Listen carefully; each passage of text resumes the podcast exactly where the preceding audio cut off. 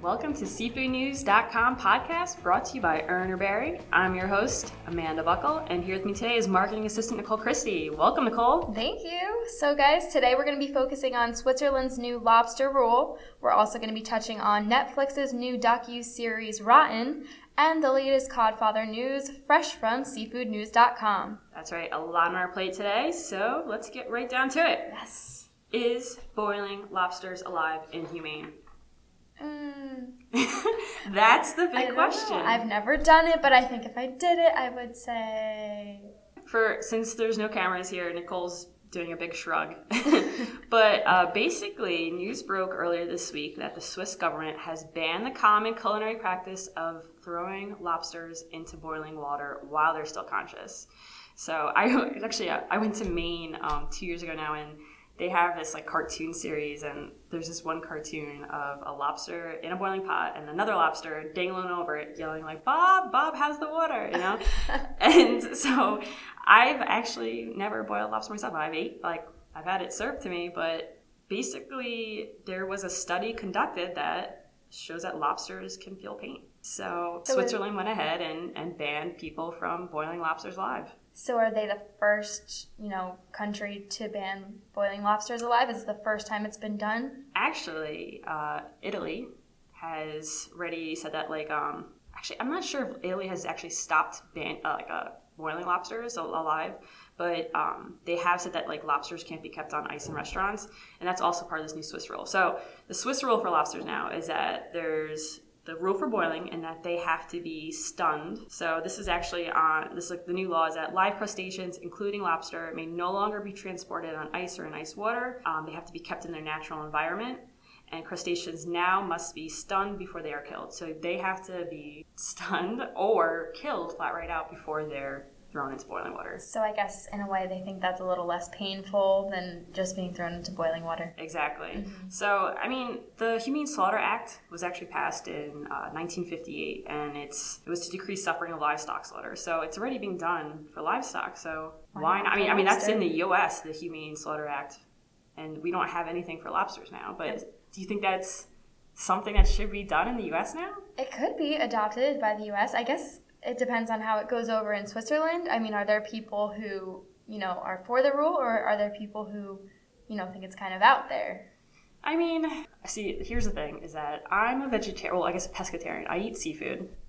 I don't eat any other meat. I love seafood though, but I'd never really thought about fish feeling pain. And there, there was actually another study on not even just lobsters, but on, on fish in general feeling pain. And it, it is. It's like, why put them through that? Mm-hmm. You know. So I don't see anything wrong with stunning the lobsters before they're thrown in a boiling pot. I wouldn't want to be boiled alive. Yeah. Oh, never. I would never want that. I mean, throw me in a hot tub, all right. Yeah. But but, but boiling me alive, maybe not.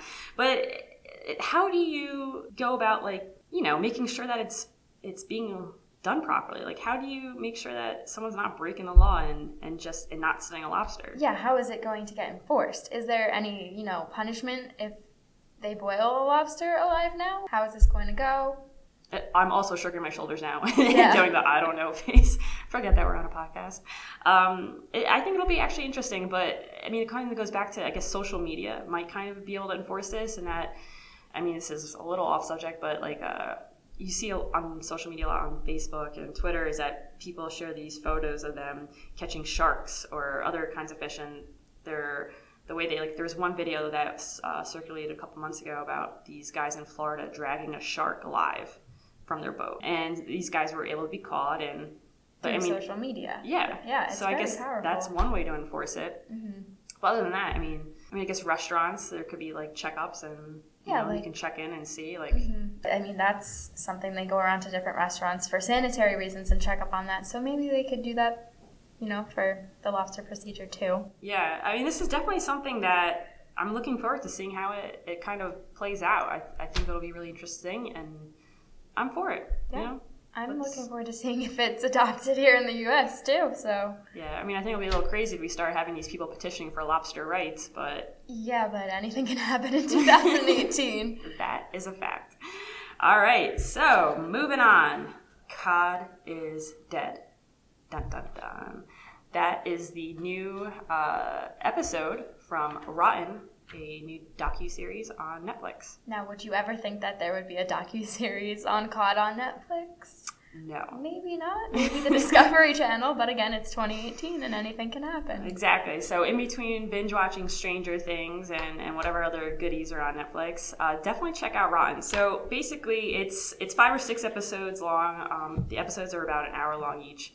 And each episode uh, focuses on a different aspect of, of the food industry. There's one on um, honey, uh, milk, chicken, peanuts. Um, so, the one I watched, like I said, is called Cod is Dead and it's set in New Bedford, and um, it's really about the collapse of New England fishery and how fishermen are, are just getting by today when back in the day there were more fish than humans could possibly consume, and, and now the, the series is like just one day there just wasn't enough fish, and it's like what what's happening? And, and how come these this fishery is collapsing?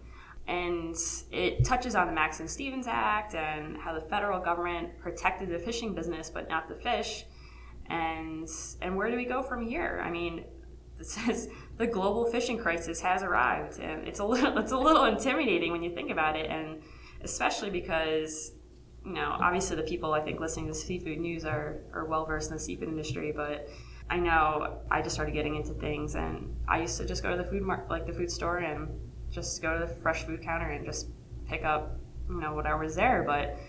Uh, what you don't realize is that a lot of the fish coming in is is from out of the country you know so for those listening who may not know when this you know whole thing started do you you know have a time frame of oh this is like years in, in years in the making okay. uh, but yeah I, can, I mean i can't um i can't give like dates i don't know if anybody could really give dates but mm-hmm. it's it's definitely something to check out like i said it's called rotten the fifth or sixth episode is called Cod is Dead. And uh, it just, it's kind of, it makes you think about where your fish is coming from. Are we doing enough to uh, help the fishermen in the U.S.? Are we doing enough to make sure that there is fish, fish in the future? And especially with, you know, we have all these aquaculture facilities coming up, uh, popping up, and there's genetically modified fish. And I, I just think it's, I think more people need to be asking, you know, where where does my food come from? Yeah. You know, where's my fish come from? Is this fish that was caught locally? You know, is this fish that I have is it sustainably caught? You know, or is this was this caught by you know an illegal fishing boat? You know, Carlos Rafael, he uh, he was not reporting all of his catches, and he was hiding some of the different um, species he was catching. And so, how do we know that those stocks are, are being protected? And it's it's definitely not a series for everybody, but if, if you want to kind of tease your brain a little bit about the stuff, I, I, would I would definitely check it out. And I'm actually curious to watch the other episodes because I don't know anything about the honey industry and the more little snippet I read on it is that uh, you know honey from is most of our honey is coming from China and is being like diluted and it's not like pure honey. So it's just like it's a pretty crazy series. I, I was intrigued. So mm-hmm. check out Rotten on on Netflix. And speaking of Carlos Rafael, I feel like we should just have like a Carlos Rafael segment. Nicole and I also host the uh, Seafood News Weekly video roundup, and I, we we made a joke yesterday that it's just we're nonstop Carlos Rafael. Every at least every other week for the past few months we've talked about the codfather even in our daily video which is a you know separate segment from the seafood news video we're talking about him he's a really huge topic of interest yeah i mean what's happening with him right now is, is probably one of the, the biggest stories in, in seafood right now. Uh, and there was a huge update this week. Uh, so basically, NOAA announced earlier this week that they uh, filed charging documents to revoke all 30 of Carlos Rafael's fishing permits, the dealer license for Carlos Seafood, and the scallop permits issued to two of Rafael's scallop vessels. So these charges go beyond the criminal complaint of cheating on landing recordings, uh, which Rafael's already in prison serving time for. So uh, there's actually 15 new charges for violations in the scallop fishery, uh, which is is pretty shocking that this is is coming out now. And uh, NOAA is seeking a $140,000 fine from members of Sector 9 for the latest offense. And Sector 9 is already hurting right now, and uh, the New Bedford mayor actually said that uh, the, the town is, is losing thousands of dollars a day because uh, there's been a ban on Sector 9 and these these fishermen can't get out, out in the water. So it's a, a pretty big Carlos Rafael update, and um, you know we'll have more as this unfolds. But you know NOAA just actually um, appointed a new regional administrator to replace John Bullard, and uh, Bullard has been very vocal about you know Sector Nine and Carlos Rafael and, and everything that's been happening. So I think it'll be really interesting to see um, how how this new guy uh, handles. It's a lot of pressure. Case. It's a lot of pressure going into this whole situation. For, Definitely, without a doubt. You know, so we'll have more on Carlos Rafael as it unfolds. Like I said, we, I think maybe we'll start a a Codfather segment.